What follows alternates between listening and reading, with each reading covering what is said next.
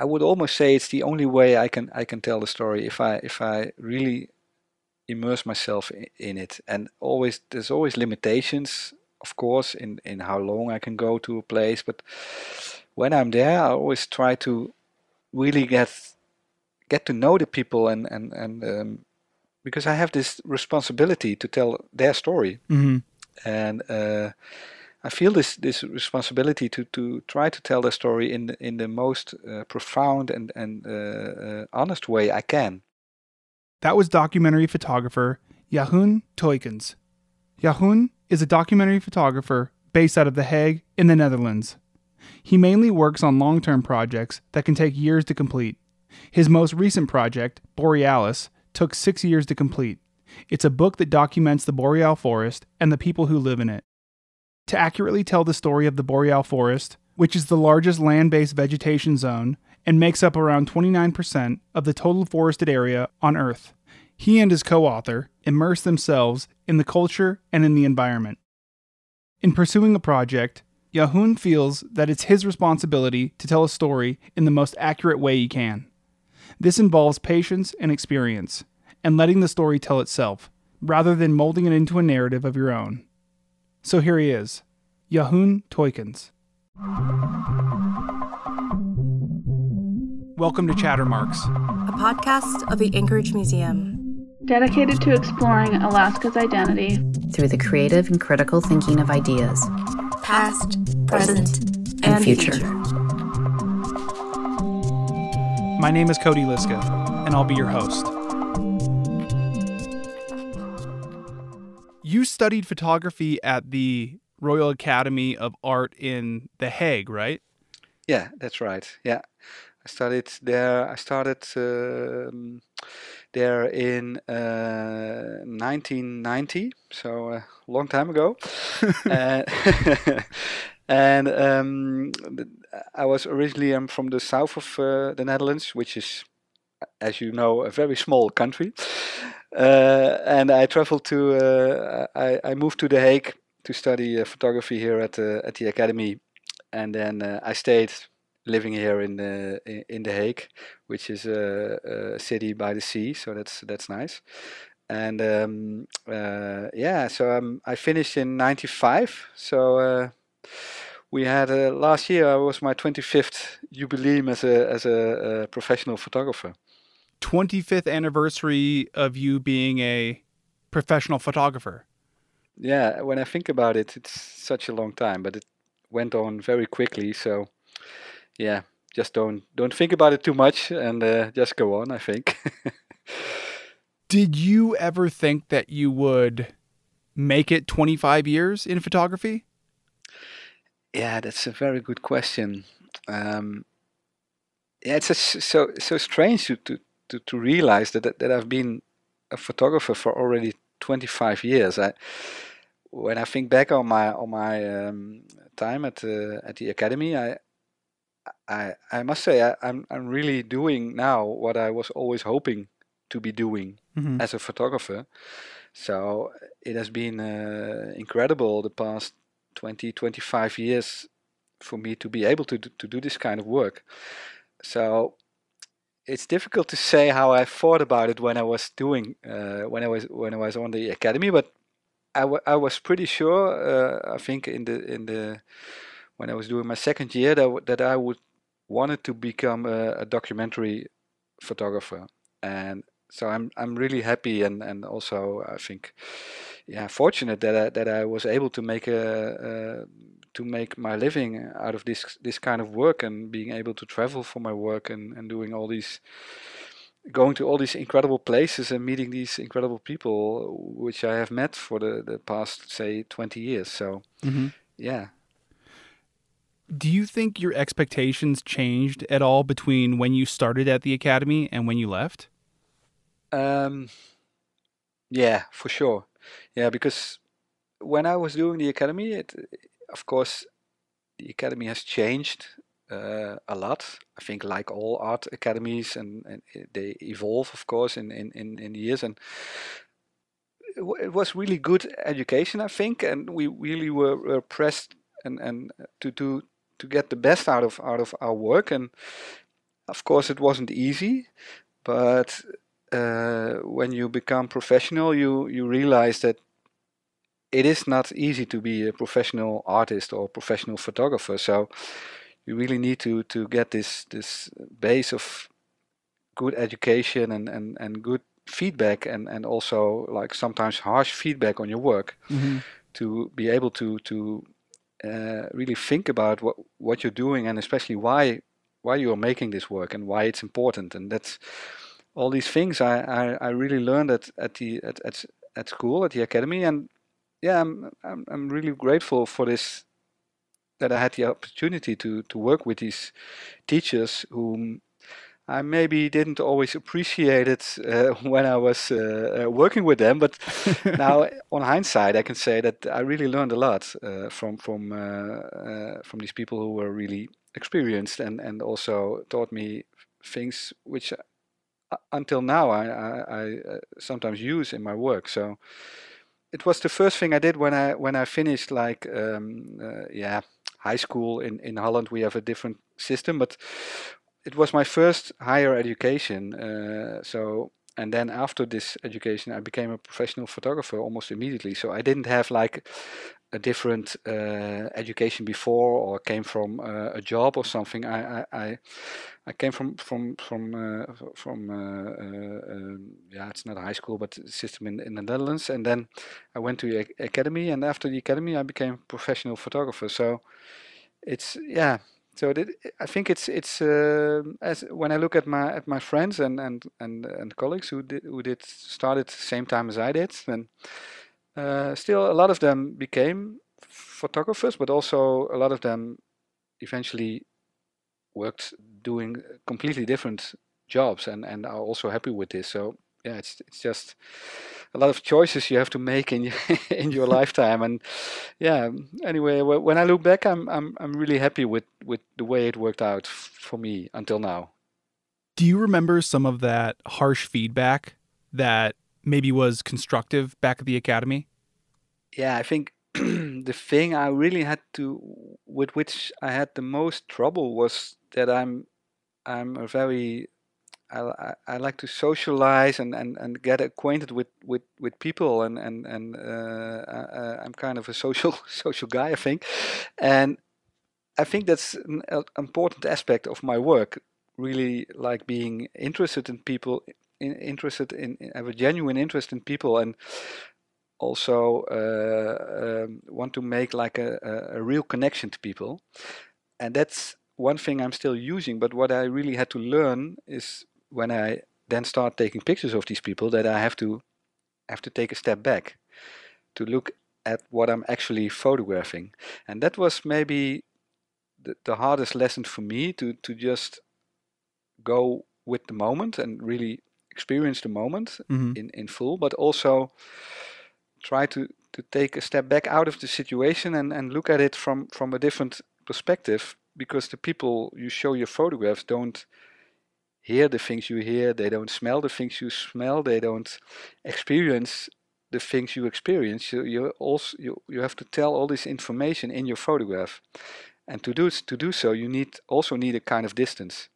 So that was i think the the the, the thing i had the most trouble with and and that's what i learned with feedback from my from my teachers that you really need to to look at what what you're photographing and does it does it tell the story you want to tell? Mhm. and look at it from from a little distance when you're working but also afterwards when you're editing so there's all these choices in the process you have to make and all these choices choices they they all these points they have they have a a, a, special importance in in the, the the work you're actually making so what I really needed needed to learn was to also have this distance to the subject.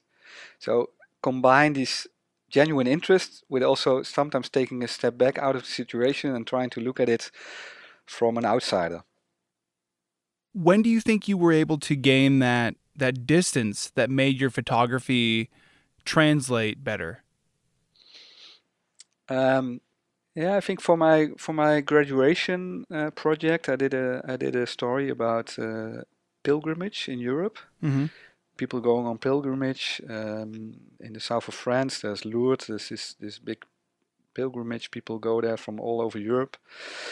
And uh, I did a story about this. And I think in, in, in my graduation project, I, I learned to also take take this this distance and try to tell the story with with the personal approach, but also telling the story with, with a certain distance so that people who don't know anything about the subject can also relate to the photograph. Mm-hmm. But that was yeah, that was something I really had to learn, and even even now, I uh, it's it's something. Yeah, it's it's like a balance you need between uh, relating to people and, and, and really going into the story, which which I really like because I have this genuine interest to tell the story and, and to hear from the people I photograph and to, um, but especially also in the editing process afterwards. That's also an important moment to realize, and also I have learned that sometimes, because mainly I work on very long-term projects, and um, of course I know what what the project is about. I know what I'm going to do. But even then, sometimes it takes a couple of years before I before you really realize what you what you what the story was you were actually actually telling. Mm-hmm. It's not always the same as when you started because you ha- you start with an idea and then and then the you, you start working on this idea and you start traveling and meeting people and and, and making separate uh, uh, body of work and then in the editing process you you really need to define again what is the story because sometimes it's a slightly different story than what you think you were making or you thought you were making. And that's that's always one of the most interesting parts of the work i think. And also uh, it also depends on the medium the media you, you are working for. If it's for a newspaper publication or if it is for a book or for an exhibition it's always a different way of telling the story Mm-hmm. Yeah, that's interesting that you will pursue a project initially and it will have a different meaning after everything is said and done. yeah exactly and and that and that's also something I I, uh, I have learned in, in, in recent years also with working on the project I finished now the, the Borealis project that what it was really about. I, I, I learned when I was doing the final editing of the book and working together with, with, with my editor with Mark Proust whom, whom I, I uh, worked to, together very closely. And we really had these sessions looking at the work uh, looking at the, the things I, I, I've written about it uh, together with, with my uh, companion uh, Jelle Brandt Corstius, who is the writer, Mhm. looking at the story, looking at the different subjects, and then distillating from from all these these different aspects what the bigger story is, and that's um, I think that, that that really is a very interesting part in, in, in doing these long term projects. You you you you, and it's also something you need to to take a distance from, and also um, you need to let the story tell itself in a way. Mm-hmm. Sometimes it's a long process, but that's a very interesting part of, of the work I do. I think. Yeah, that's great. I really like that. You need to let the story tell itself. Exactly. Yeah. Yeah. Can you tell me about the Borealis project? Uh, yes, um, it's a project uh, I, I, I worked on together with uh, uh, my companion uh, Jelle Brandt Corstius, who is a Dutch uh, journalist, uh, writer, and uh, also a TV presenter. Pre- he presents TV shows, and we had been working on my previous project together as well, which was a project about nomadic and indigenous people, mainly in the north. And um, we did a couple of trips together for this project, for, for that project. And then after that was finished, we, after a while, we started thinking about doing a new project together. And then we came to uh, a combined fascination for uh, forests. Um, because for um, for this uh, nomad project, we traveled a lot also to, to Alaska and to Russia, and we've been into the taiga a lot, into the boreal zone. Mm-hmm. So we thought, what about this this huge strip of forest in the north, which of course is is very well known to the people who live there, Mm-hmm. like people in Alaska and people in Canada and people in Russia. They, they of course, they know about this this huge forest and the taiga, but the place where I live in in uh, in the Netherlands and uh, it it's an area which is fairly uh, unknown, and it's the biggest uh, vegetation zone on Earth, and it's also a very important vegetation zone when it comes to to carbon storage. So we thought, wouldn't it be nice to to to tell the story of this huge northern forest, and uh, to tell this big story through eight chapters, in which every chapter tells a separate story in itself, a separate story about one aspect of the forest. Uh, could be uh, climate change, of course, which is a big factor in the in, in especially also in the north, Mm-hmm. uh, but also uh, scientific research. We went to the north of Japan to make a story about scientists doing um, uh, doing research in, in the in the forest. Um, we made a story about uh, the huge uh, uh, forest fires in in Siberia. So and we we we took this this area as a starting point, whereas in Nomad, the starting point or the the the, the story ha- had always been about the people, indigenous people living in in the north, but also in Mongolia in Asia. Uh, it was a bigger story about how these people migrated over the earth and ended up in, in different places and, and, and how they lived in these specific places. But the Borealis project is really uh, with the specific place as a subject and then tell the story of this this area, this huge uh, vegetation zone, through the people who, who live there. So yeah, so tell the this this, this the, the bigger story through these eight chapters, in which every chapter tells a part of the of the bigger story. What do you think forests can teach us about human behavior and climate change?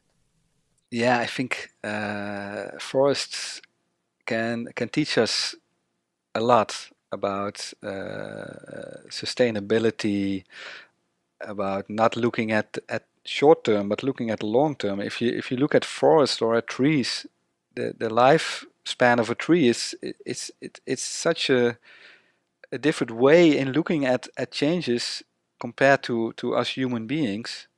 Trees can can grow up uh, from from 200 to 300 to even 900 to even thousands of years old. And if you if you think about that, really think about it, then it's amazing that these these um, living organisms, even what they have witnessed in, Mhm. in in their life, of course they. Yeah, you you don't really need to relate like like uh, to a tree, but it's. Um, I really learned working on this project that that and and I must say I, I learned that especially in the last chapter, which we were in in Alaska in the in the Kenai Peninsula. We, we, we stayed there in a cabin for uh, for ten days, and that was really the last chapter was also for us uh, to reflect on what we had done, and and and, and we were in a, in a way ourselves the subject. So I didn't have another subject that there was no because the the, the previous chapters were as i explained before about forest fires or about uh, for instance gennady who has been living in the forest for all his life. So i always had a subject outside of myself but in this last chapter i was in a way myself the the, the chapter. So i really had to reflect on what it is to to be in this forest and also there I learned that it's also about beauty. Um, uh, of course, there's, there's so many reasons why these these trees and these forests are important. Like there's the, the, the production of wood, which is a sustainable uh, way of, of building, for instance, and um, there's also the uh, the history of the forest, uh, but there's also just the beauty of the place, and Mhm. also still because I live in Holland, which is a really small and tiny country, and we don't have really any actual nature in, in our country. All the nature we have is, is constructed. The whole country is constructed, and that that's good. I think we did we did a good good job in protecting our country from the sea. Yeah. But sometimes you you miss like yeah, what you have in the states, you have these huge uh, uh, national parks where you where you can still roam and, and, and, and be away from people for, for, for several days and and that's that's part of the story I want to tell. I want to tell people just also respect the forest for for uh, just for what it is. Uh, there's a there's a, a Dutch uh, uh, philosopher who, who, who, explains it really well when he talks about a tree and the different values this tree has for different people. And he, he ends his, his story about trees with can can the tree just be itself? And that's that's that's something I, I, when I I have I have learned to appreciate the forest for just being what it is. Mm-hmm. And next to all of that, of course, we have the huge importance of the forest in carbon storage and in climate and and and uh, of course in in uh, regulating uh, uh, humidity. All these these things are all very important, but it's also just just the beauty of being in a place and and and and getting lost and for instance, getting lost in Holland, it's almost impossible. There's always a, a path or a road or uh, somebody. Yeah. But in in Alaska and in Russia, you can you can really get lost for a while if if you want, and that's yeah for someone from Holland that's that's that's also um, a thing we can uh, maybe appreciate more because we, we are not used to it if you understand what I mean. Yeah, so the cabin you stayed in in Alaska for 10 days, the Vogel Lake Cabin, yes. which is a historic cabin in the Kenai National Wildlife Refuge that was built in the 1940s. Can you describe the cabin and the surrounding area? Yeah, it's it's a beautiful uh, uh, old uh, wooden cabin from the 1940s, uh, correct? And I remember that I saw photographs of it because I was I was doing research for the trip, and eventually we uh, we we first wanted to travel to another cabin, also at, at the Kenai, but um, there was a big forest fire going on, and um, uh, it was still going on when we fought. yeah, as you know, of course, there were huge fires last year, and uh, no, not last year in 2019, sorry. And um, so we had to change plans, and then I saw this this the, the photographs, and what I first noticed on the cabin was the the, the big glass windows.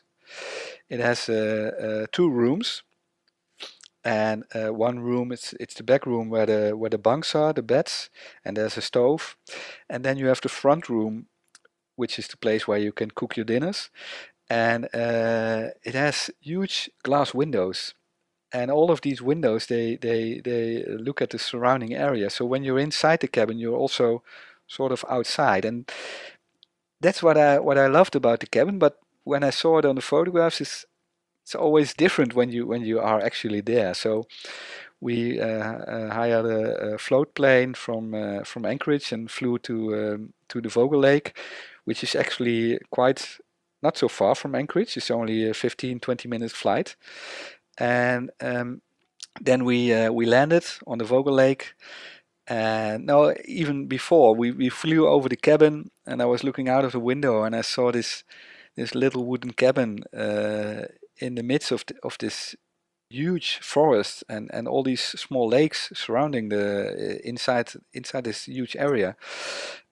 Then we, we landed and we, we got our stuff out and the, the pilot he left and then we were uh, alone there, which which was also uh, yeah an important moment uh, to yeah to be actually really uh, alone, uh, not alone the two of us, but anyway to be there uh, on our own and and um, and then we did a first hike in the surrounding and yeah we realized that it was very difficult terrain to to go by. It was very damp. Um, yeah, it was very mushy, and there was a lot of undergrowth. So um, it was really difficult terrain to to to go and, and wander about because I, I when I was over, um, before we left I had a map and, and I was uh, I was doing some research and, and thought oh we can walk to this other lake the south of Vogel Lake. There was a lake which was called uh, uh, Taiga Lake or Lake Teig or uh, I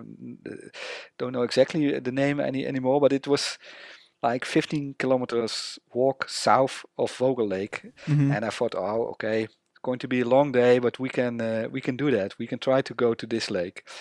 But then we started walking in the in this forest, and it was it was impossible. We we did one hike. We wanted to hike to uh, to the coast, which was only five kilometers. Uh, but we were walking for, for hours and hours, and then I looked uh, uh, at my GPS and my watch, and I, I, I saw and on the map, and I saw we only had there was only a distance of three kilometers, four kilometers. So it's there was uh, fallen trees everywhere because the because it was so uh, humid and so moist. Uh, the trees, uh, the roots of the trees don't get in very deep, so a lot of trees have fallen down. So we had to climb over trees and and and uh, and and walk uh, through the forest. So it it was uh, one of the most amazing forests I, I I have ever been in. So such uh, because there, there were no paths, paths, no no no nothing, only only forest surrounding us, and and and also uh, bears. Probably we didn't Yeah. see them, luckily, but we still uh, yeah needed to make some noise so that the bears knew okay. There's people we don't want to see them, so Mhm. they stayed away. Uh, luckily, but because we so we're so remote, and only the two of us, we, we, we also need to think about that and be careful, of course, and and uh, uh, take care of, of the food we used, and um, yeah. So it was, yeah, it was really a, a very intense uh, experience of of the forest, which was great at the end of the project to have this, yeah, to to contemplate, uh, like I explained before, uh, uh, and and also to to just make make pictures of, of what I found in the surroundings of the cabin. Uh, uh, because yeah, the, the we couldn't go out for, for, for miles, so we, we only had like 500 uh, meters to, to, to go out, and then uh, in this small circle around the cabin, I I, I, I tried to make work, and and and uh, that's what I eventually uh, did, and tried out different things. But yeah, so it it it was really uh, amazing. Every time I think back on the, on this trip in this cabin, I I I get like homesick to be there again and uh, uh, see the experience the forest forest again, and and also the lake. Because every day we we looked out the window of the of the of the cabin and we saw the lake changing every hour. It was different. Then there were clouds, and then the, the uh, in the morning it was was totally purple from the from the rising sun, and every day it was different. And that's yeah, because uh, I'm I'm sort of a city guy, so usually uh, now I'm inside, and today I was working inside all day. So being outside for yeah for ten days almost that that's of course I, I had done it before, but every time when I'm outside, I really experience uh, and and appreciate also uh, uh, the uh, the place I I'm at.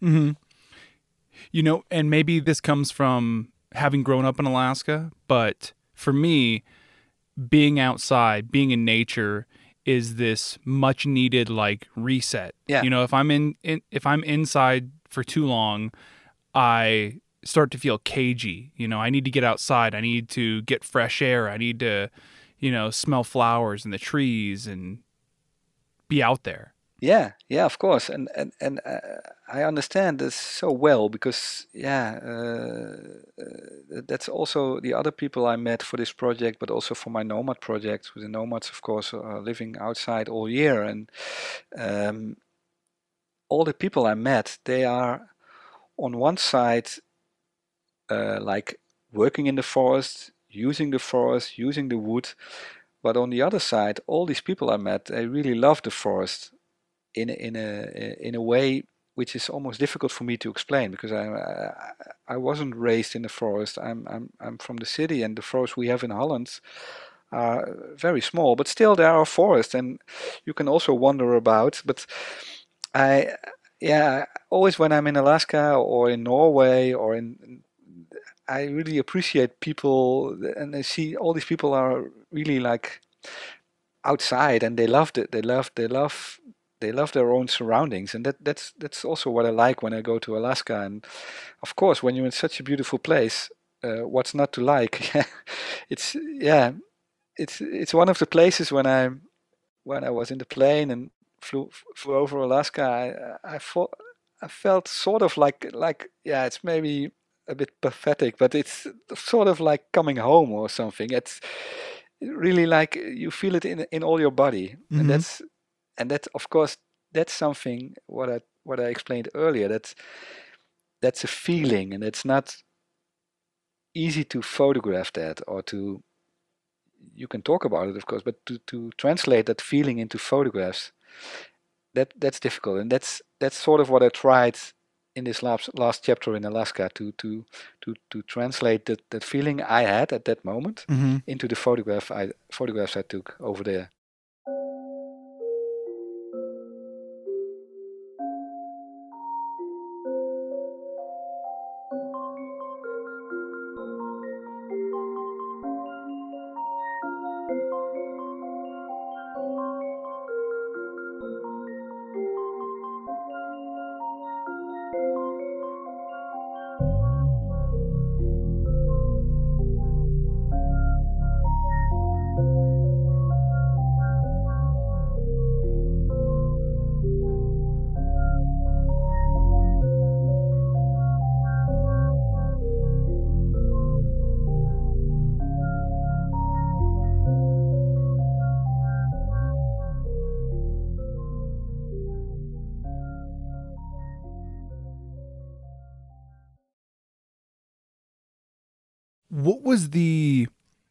working relationship like between you and the author? Um, yeah, we, we we we've known each other for uh, uh, for a long time. The first trip we did together was in 2005, and we did uh, uh, a lot of trips together to Russia, um, uh, to Alaska, to Canada. So you, you really need to need to know each other really well to to to go to these remote places and sometimes also difficult places and and and difficult ways of getting uh, to places and and and you you're also working together. So you need to you need to know to know each other really really well. Uh, so that's that's that's the first thing which is important. And when we work together uh, we we make a plan together. We decide on the story we want to make. But when we're actually working at the spot we we do our own things. So Jelle writes and I take pictures and at the end of the day we d- sometimes we discuss what we made or sometimes we don't but I don't interfere with with with with his work and he doesn't interfere with my work. It- Mhm. when we're on the spot we we, we do our, our own thing. Of course we we communicate and we we talk about what we're going to do but it's really important for both of us that we can do our work uh, autonomously. So both there and that's um, what was important in the in the in the book that uh, the story Jelle wrote gets its its its own place and has its own values. And the story I made with my pictures um, it doesn't necessarily tell the same the same story. Uh, of we we made the same trips together. We we, we went to the same places. We we we uh, relate to the subjects in, in, in, in similar ways, but we also have our own uh, thoughts about, about things, and that's um, so to to achieve that when we're working, don't interfere with each other too much.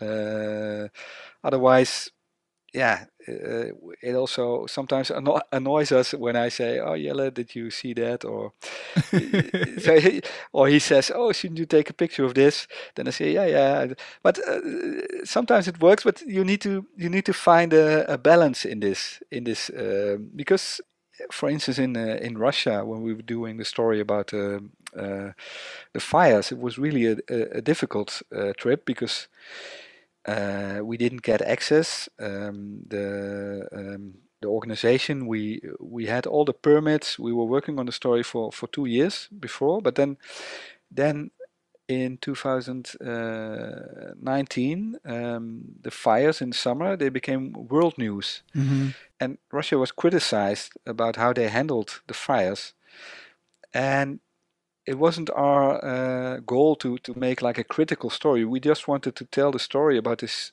huge area and how difficult it is to fight the, these fires, same as in Alaska. It's the, the areas are so big and there's no roads. So how how do you fight these fires? So Mhm. that's that's the story we wanted to make, and we had all the permissions, but then it became world news and Russia was criticized, and then they they didn't allow uh, us to to to go to the places we wanted to go. They actually said no, there is no fire.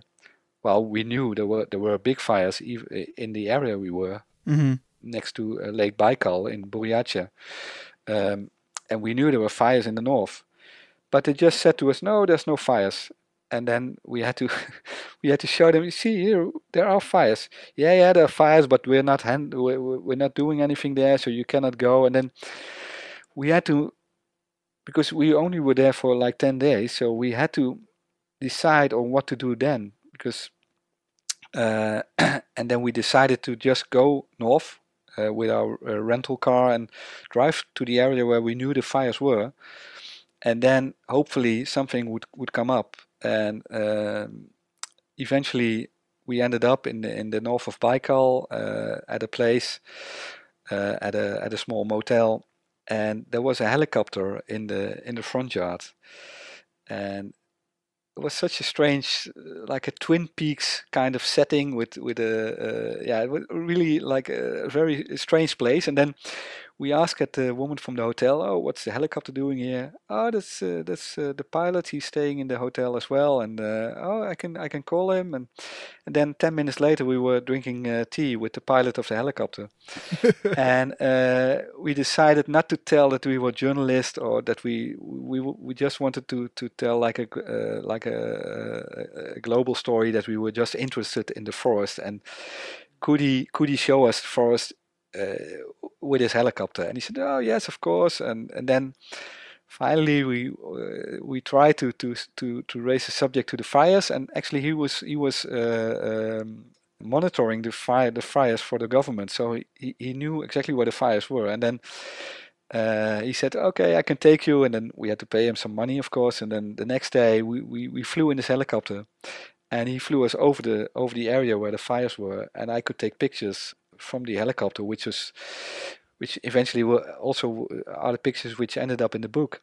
So it's it's just that that sometimes the the, the stories sometimes the story comes to you and it, Mhm. it, you cannot you cannot push it. And you also have to trust that especially in russia uh, something will come up, come up. And that's because my my, my, my colleague Jelle, he had he had been he had been a correspondent in uh, for a Dutch newspaper in Russia, so he lived there for five years, and I have traveled there a lot. So we knew that, yeah, we just had to follow our, our gut feeling. And uh, but on the moment wh- when you when you are trying to work and and it and it and it's and everybody and it's making it pos- impossible for you to work, then you get frustrated frustrated as well, of course, as you can understand. So these moments, then then you you, you really know what you, that you're working with somebody you, you know very well, and then you know how to respond, and because that those are are uh, uh, difficult times hmm because you you want to tell a story, but you have to find a way. Uh, and eventually, luckily, because we, we found this helicopter pilot, we uh, it worked out that we could fly over these these fires, and then uh, somebody from the Netherlands, our fixer, who, who uh, arranged everything for the for the trip, she also uh, arranged that next day we could we could also fly with with with Aviales, which is the government organization who uh, fights the fires in these remote areas. hmm So a day later we were in a, in a in a plane again flying over the fires. And what they actually do in Russia and I've, I'm not sure if they also do this way in, in Alaska, but in Russia they they drop uh, uh, parachutists from planes with uh, chainsaws and and and mobile um, uh, fire extinguishers, and they they they they are actually dropped in the area where the fire is, and then they work there for two weeks.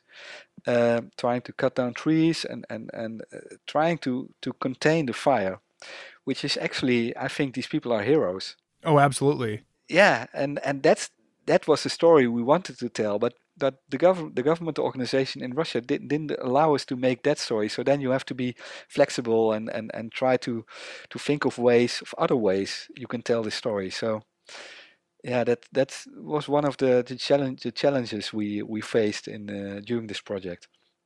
How would you describe the people you encountered on the on the Borealis project? Yeah, we, we met uh, uh, very different different kinds of people, but but but what I said before, all these, uh, especially the people who really live in the forest, and and also, um, for instance, we visited uh, Gennady Tugushin. Uh, he's a, a, a logger. Uh, he had been working for the for the um, the wood company, the, the logging company in Russia for all his lives, life. And uh, at the moment he's retired, but he's still working for the for the company to to to raise his income uh, during his retirement a, a, bit. And and that's that's one of the thing things I, fi- I find interesting in, in the way we we we we are telling the story that it's not a pamphlet against cutting down trees. It's it's a it's a story about also um, trees and wood is, is, a, is a valuable and sustainable product. So if you if you cut the trees in a good way and, and, and replant trees, then then it, it's absolutely no problem. So and, that, and that's what I found interesting in the people living there. They they, they used the forest, but they but they also had a, su- such a genuine love for the, for the area and for the forest. And for instance, uh, Gena Gennady, he lived in this wooden house in the middle of the forest for almost all his life. Mm-hmm. And uh, and I have one picture of his bedroom, which I think is so funny that the the wallpaper behind his bed was from a birch forest, and that's something I find so so so funny that you you you have been living in the forest all your life in the middle of the forest you have a wooden house and then you you go to the shop and you want to buy wallpaper and then you buy wallpaper with with a with a birch forest behind your bed so that and that tells a lot i think about the the love he has for for this area he's he's living in. Yeah. And that a lot of these people also we did a story about uh, the native uh, cree people in in canada. And there was also such a genuine love they have for their own for their country and their, their surroundings and they, they want to take care of it and they, they want to protect it. They work they work together with greenpeace to protect one part of the virgin forest they um, which was their trap line where they were uh, uh, their hunting areas and they they wanted to protect this from from the logging companies and so yeah it's like the the, the duality between how you use the wood, how you use the forest, how you use your environment, mm-hmm. and uh, how you also explain it to other people why why it is so important to to keep this this this area.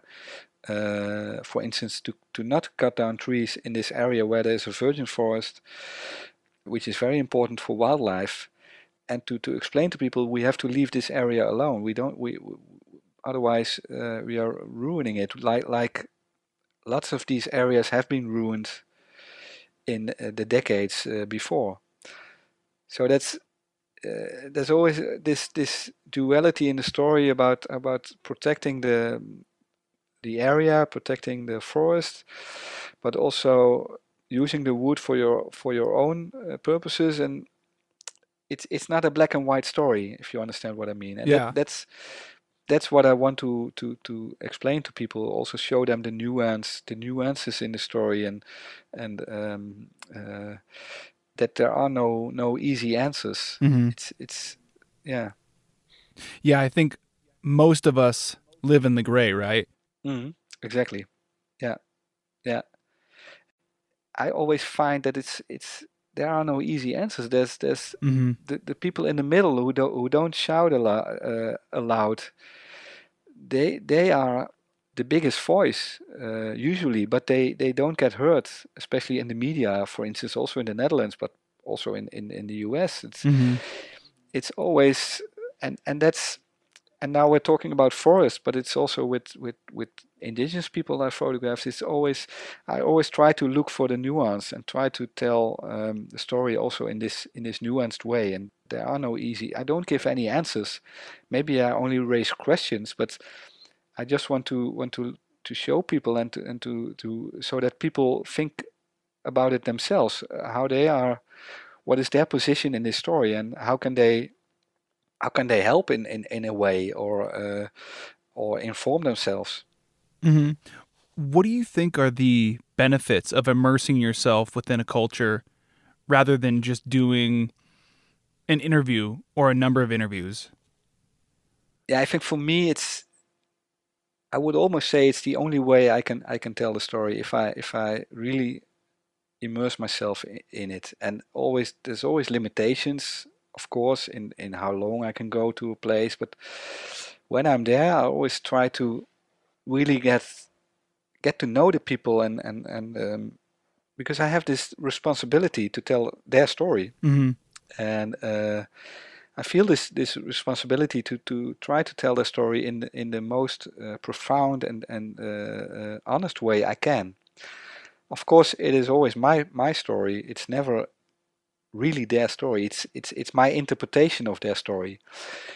Yeah, it, it, it's important to me that I, I try to tell their story in the in the most profound way I can and, and in the most honest way I can and and that was maybe even more important when I was working on my uh, Nomad project Mm-hmm. but also for this project uh, um, yeah it's it's it's really important to me and it's it's it's the way I work and it's it's the responsibility I have I think to to the people I uh, who, who let me into their houses and who, who showed me their culture and who showed me their way of life and uh, it's my responsibility to tell their story in in a, in an honest way and in in um, uh, but on the other hand it's also my story so there has to be a good balance between between this and you can only tell a story in, in this way if you if you if you try to get to know these people and try to get to know what's important to them and and, and why they're doing what they're doing or why they are uh, so that I can also like now we're having this interview and and and, and I can also tell their story and it's it's a it's a, I feel a, it like a, it's uh, like a responsibility Yeah. to tell the story in the, the best way I can The most authentic way.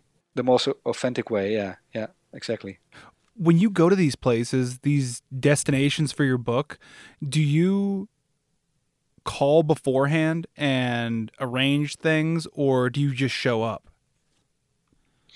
Uh, yeah, that depends. Um, I try to do as much research as possible, of course, and but the way I see it, I think depends on the story, but usually like 50, 60 percent is researched, and and then there's another 50 to 40 percent which happens on the spot. So yeah, and like my my colleague Jelle um has a nice way of putting it. So, in, for instance, when we went to Norway, you don't need to know all these people who are living there, which are not a lot of people. Was really remote and the mo- one of the most northern parts of Norway. And uh, he said you only have to know one person who knows everybody, and if you know this one person, then you quickly know get to know all these other people as well. Mm-hmm. So there's there's different ways of of um, of traveling uh, for nomads uh, because uh, for the Anchorage Museum, for a big group show, uh, I also went to the Di- Little Diomede Island in the in the Bering Strait, Mm-hmm. and of course this was really important because it's such a small community that you that you, you you know these people before and that you get permission to go there that they know why you are coming and you have to arrange all these things.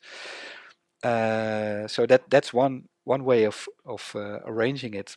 And sometimes you just travel like in Russia when we were doing the story about the fires yeah the the plans we had didn't work out so we had to make a new plan so that's so you have to be flexible but you also have to arrange things very well and and and, and yeah it's it's a combination i think Yeah.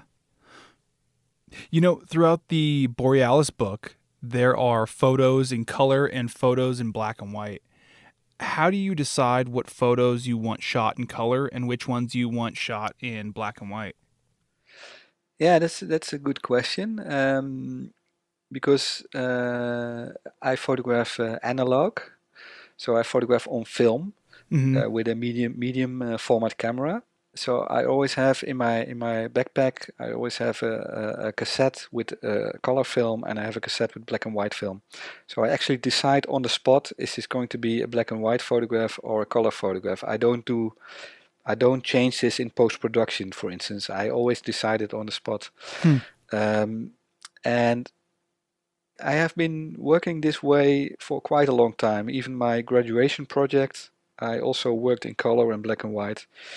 And I like this because it gives me the ability to, to, to tell the story in different layers. Mm-hmm. In my color pictures, I tell other aspects of the story than my black and white. Usually, my black and white photographs are photographs of people people living, people working, uh, people traveling, uh, portraits. And in color, I usually photograph the surroundings, like the houses, the, the interiors, uh, also sometimes portraits, but also the, the, the landscapes. Those things I usually do in color. But it's not like I have a strict set of rules because you can also see black and white landscapes in my book and you can also see uh, photographs of people in color. But uh, it's because I have been doing this for such a long time. I have I have a, a, a, set of unwritten rules in my head which I which I sort of follow. And for Nomad, for my first book, I was more strict. I almost didn't photograph people in color. I did all my portraits, most of my portraits, all in black and white. Mm-hmm. But there's always the exception there's always the exception. You think, okay, this should have been in black and white, but it is a color photograph, and I think it can add to the story. So I have these kind of sort of strict rules in my head, but sometimes I also allow myself to to change it, uh, and that's that's that always happens afterwards because when I photograph, I I have. Uh, almost all always I know if I want to take the picture in color or in black and white. And usually the photographs I take in color, I, I don't take in black and white. So I decide, okay, this is going to be color, this is going to be black and white. But it's yeah, it's it's it's it's a little difficult to explain maybe. But yeah, uh, for instance, I, I, I'm a, I'm a, in the basis I'm a documentary photographer, and the documentary work, the the reportage work, the more journalistic images, almost always are in black and white the more the, the narrative, the stories, and the more um, uh, photographs. Uh, yeah, you can say that like uh, more, um, which are more open to interpretation. These are usually in in color. So yeah, that's it's it's. Uh, there is a sort of set of rules in my in my head, but it's difficult to explain and I and I don't want to limit myself. So I, I always when I'm working I, I go with the flow and I, I, I know okay this is black and white, this is color and I, I don't think about it too much because otherwise I you you get you you're going to doubt about your own decision. So yeah. I, I yeah. But I, I, I when I'm editing I like I like it that I have I have the choice. The choice to tell the stories to tell the story in, in different ways. And and in this way i always try to give more depth to the story. Yeah it seems like it has to do with something that's sometimes hard to define because it's based on a feeling that's been uh, cultivated over time. Yes yeah that that's that's why it's also difficult for me to explain it but it's um, but for instance we decided before the project started that I was going to take a photograph of a tree every day. And I call these the boreal trees, and then I give I give them a number. So every day I photographed a tree, and in this tree I wanted to to tell the story of this particular part of the forest or this this particular tree. And I, I wanted to photograph this tree not as a as a landscape photograph, but as a portrait of a tree as an as a sort of an individual. And these photographs, for instance, I always took in color because I wanted to have sort of a, a typology. It it was sort of a typology within the project. Uh, so like a set of photographs which you recognize through the story as as a sort of anchor points within the story, and to also relate the stories I did in Japan to the story I did in, in Canada because I photographed the trees in exactly the same way. Mm-hmm. And I call it trees, but actually I only I I, I usually I, I mainly photograph the um, the uh, the the not the tree itself, but the uh, sorry The trunk? the trunk. Yeah, the tree trunk exactly. Because I I work with this camera and I the tree is is very big, of course, and sometimes I couldn't get enough distance from the tree, so I decided to to always focus on the trunk because that's also the base of the tree. So you have all these pictures in the book with these tree trunks, and sometimes you see something happening in the background, or sometimes you see uh, something else happening. But it's I wanted to make to really think about it as as taking a portrait of a tree, Mm-hmm. if you if you understand it. Yeah. So, what do you think are some of the most important things you learned during the Borealis project? um, one of the most important things about the, the project, and that was also one of the reasons why we started it, is is that it's such a, a huge and such an important area, which is, at least in the place where I live, is fairly unknown, because all the all the attention when you talk about forests usually goes to the Amazon and to the rainforest, which of course are also very important, but also these these boreal forests they are even bigger and, and even in, in carbon storage they are also bigger. They are the biggest carbon sink in the world on land. Uh, so that's one aspect which we, we knew before we started the project that that was going to be one of the main uh, one of the most urgent aspects why we why we wanted to do this project. But working on the project, I, I realized that it's the story is about all these different values of trees. So you have the you have the, the ecological value, you have the the, the art, artistic value, you have the economic value. There's all these different values of these forests and trees, which are all you can say important in their way, and we have to find a way to to to maintain the way in which we use these forests in a way that it's it is sustainable and uh, so that these forests remain and keep yeah because uh, at least here in in uh, in Europe and, and in the Netherlands there is there is this this urgent feeling that and that's a good thing I think that that climate change is happening and it's Mhm. it's it's happening and we need we need these these forests and these trees to to to filter out this the carbon in the in the atmosphere um, so that's that's why I think also that the project is it's coming at the right time, and that because there is this this feeling, at least uh, when I think positively about it. Of course, there's also the negative side that, there's a lot of people who don't who still say there's no climate change, and but yeah. You always have these these these uh, uh, voices as well, so you have to you have to deal with that as well. But I, I see um, there's uh, within the young the, the the youth and the young people that there's this this urgent feeling that that we need to protect this, these areas. And that's why we wanted to make this document to show all these different aspects and uh, um, to help people also in defining why why why they think it's important or uh, because I know why I think it's important but you want to you want other people to think about it as well. That that's that's what I want to do as, a, as an artist or as a, as a documentary photographer to raise these questions and so that people realize it and, and don't take it for granted. Because when I walked in the forest uh, when I was young of course I, I, I liked it and I found it was a beautiful place but I never really thought about it. I took it for granted. And when when you work on a project for, for a long time and you, you talk with all these different people then you really um, realize that it's we, we need to take this very seriously and, and, and protect these area, these important areas. Mm-hmm. uh, um, yeah so that's that's uh, one of the uh, the most important things about the project I think. And I hope of course I hope that that people will relate to this when they see the work